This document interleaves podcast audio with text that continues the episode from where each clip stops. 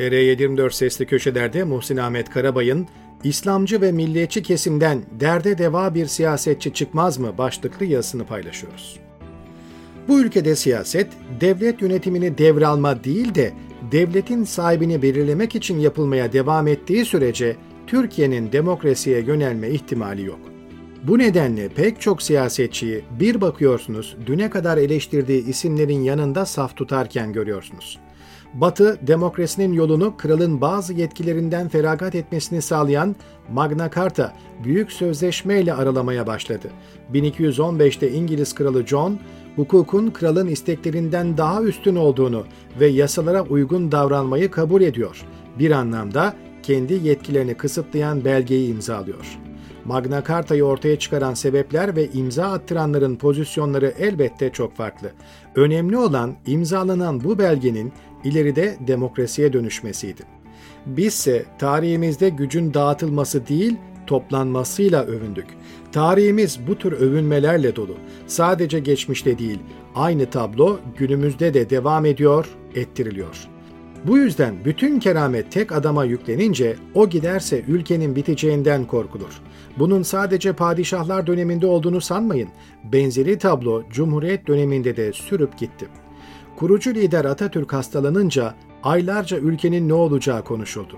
Sonra İnönü döneminde çok partili döneme geçildi. Bu kez İnönü giderse bu ülkenin akıbetinden endişe edildi.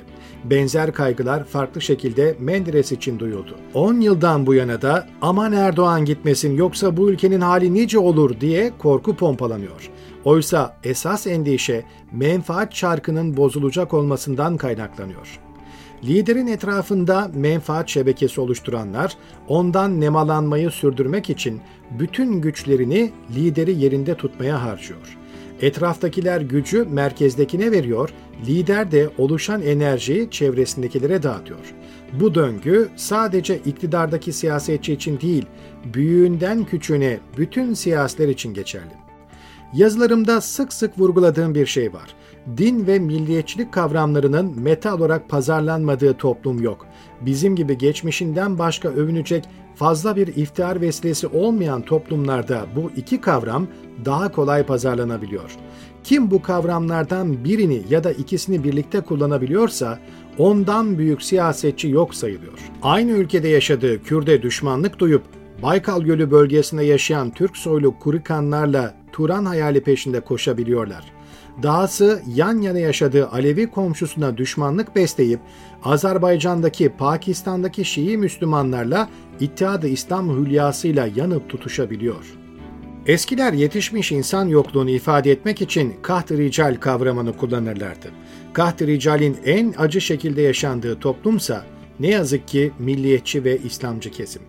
Karanlık günlerde yıldız diye kimin peşinden gitseler kısa sürede yıldız değil yıldız böceği olduğu ortaya çıkıyor. Milliyetçi kesimde yakın geçmişte onlarca örneği var. Geriye dönüp saymak istemiyorum. Son örneği birinci turda Cumhurbaşkanı adayı olan ve seçim sonrası MHP gibi köklü bir partinin kaptan köşküne oturacağına kesin gözüyle bakılan Sinan Oğan'dan söz edeceğim. Sinan Oğan'ın Rus-Azeri ittirmesiyle Erdoğan'a yanaştığını anlatmıştım. Oğan, Erdoğan'ın kazanması için YSK ve derinlerin yaptığı hesabın rakamlar arasında bulunması gereken bir aparat olduğu ortaya çıktı. Daha birkaç hafta önce Hüdapar'la aynı sandığa bir ülkücü kessen girmez diyen Sinan Oğan, şimdi tıpış tıpış aynı potada yerini aldı. Cumhur İttifakı'nın Cumhurbaşkanı adayı Tayyip Erdoğan seçim kampanyası için gittiği Elazığ'da Yüksek Seçim Kurulu 4 Cumhurbaşkanı adayının kesin listesini açıkladı. Bir tarafta bölücülerin Yürük Kemali var, öte tarafta Gel Muharrem bulunuyor. Beri taraftakini saymaya gerek bile yok ifadelerini kullanmıştı. O anın Erdoğan'ın bu yok saymasına karşı verdiği cevapta aslında ileriye yönelik çok şey gizliymiş. Sevgili Türk milleti, Türk milliyetçileri ve Atatürkçülerin adayı Sinan Oğan için Sayın Erdoğan saymaya gerek bile yok demiş. Bu bakış açısı aslında bunların bilinçaltının tezahürüdür. Bunlara göre Türk milliyetçilerinin oyu zaten çantada kekliktir ama Sayın Erdoğan 14 Mayıs'ta çantada ne olduğunu iyi görecektir. Unutma Sayın Erdoğan, cüceyi payız sayarlar.'' Gerçekten de Sinan Oğan gibi Türk milliyetçilerin oyları çantada keklikmiş. Erdoğan'ın adını bile saymaya gerek yok diye hiçliğe mahkum ettiği birinin yanına koşa koşa giden Sinan Oğan, şahsiyetsizliğin portresini çizdi. Abdüllatif Şener uzun süre milli görüş kadrolarında siyaset yaptıktan sonra kuruluşundan itibaren AK Parti içerisinde yer aldı. AK Parti'nin ilk hükümetlerinde başbakan yardımcılığı yaptı. Sonra istifa edip Türkiye Partisi'ni kurdu.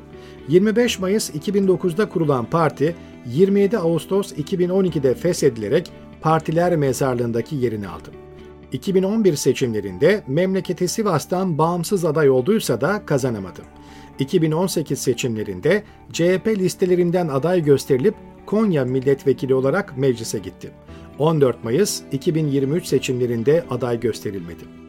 Milletvekilliği listelerinde yer almayan Şener, iktidara yakınlığıyla bilinen NTV'de boy gösterdi. Milletvekili olduğu dönemde CHP'deki hatalı politikaları bir gün bile eleştirmeyen Şener, şimdi Erdoğan'ın ağzındaki kandil sakızını çiğnemeye başladı.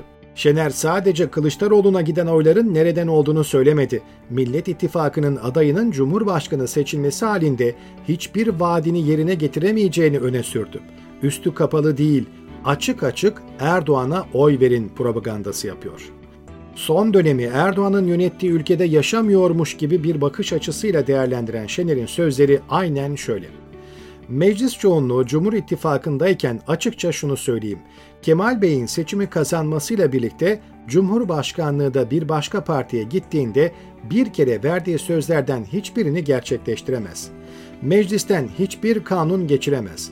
Millet İttifakı'nın en büyük iddiası olan 6 partiyi bir araya getiren güçlendirilmiş parlamenter demokrasi artık hayal olur. Bunu gerçekleştiremezler. Maliye, ekonomik politikalar uygulayamazlar. Neden? Vergi çıkaramazlar. Bütçe çıkaramazlar. Bakın bütçe çıkaramadıkları için AK Parti iktidarının yapmış olduğu bütçenin artırılması yoluyla uygulamaya başlarlar. Bütçe politikaları olmaz, mali politika olmaz, hatta bürokrat ataması yapamazlar. Şener, Erdoğan'ın ülkeyi kararnamelerle yönettiğini bilmiyor olsa gerek ki bu sözleri sarf ediyor. Millet İttifakı'nın gücün bir kişide toplanmasına karşı çıktığı sistem tam da Şener'in anlattığı sistem. Yürütme yetkisi Cumhurbaşkanı'na ait. Tek başına bakanları atayıp hükümeti kuruyor. Kanun hükmünde kararnameler çıkarabiliyor. Kamu yöneticilerini, valileri, büyükelçileri, rektörleri belirliyor. Vergi, resim harçları değiştirebiliyor, muafiyet istisna getirebiliyor. Anayasa Mahkemesi'ni, HSK'yı, Yargıtay'ı ve Danıştay'ı şekillendiriyor.